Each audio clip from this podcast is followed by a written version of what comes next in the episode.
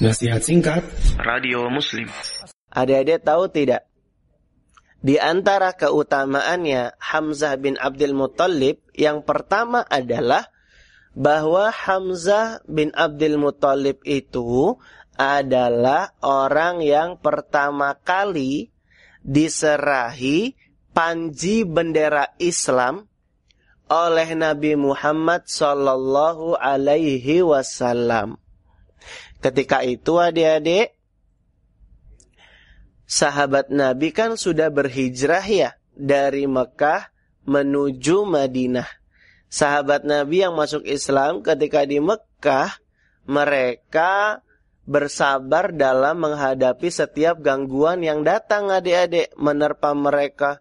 Mereka bersabar sekali menghadapi siksaan-siksaan yang dilakukan oleh orang-orang kafir Quraisy. Nah, ketika kaum muslimin sudah berhijrah dari Mekah ke Madinah adik-adik, barulah di situ kaum muslimin mulai bangkit dan mulai besar kekuatannya.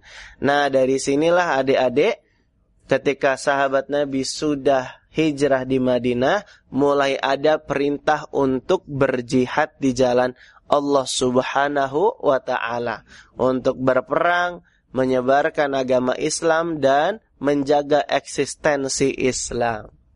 Nah, adik-adik sekalian yang dirahmati oleh Allah Subhanahu wa ta'ala, Hamzah bin Abdul Muttalib adalah orang pertama, komandan pertama yang diserahkan bendera panji Islam oleh Nabi Muhammad sallallahu alaihi wasallam ketika mereka sudah berada di Madinah.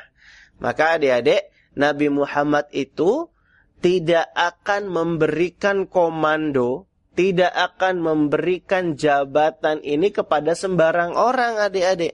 Pastilah yang dipilih oleh Nabi memegang komando, diserahkan panji bendera Islam, pastilah orang-orang yang mendapatkan amanah ini dari Nabi adalah orang-orang pilihan.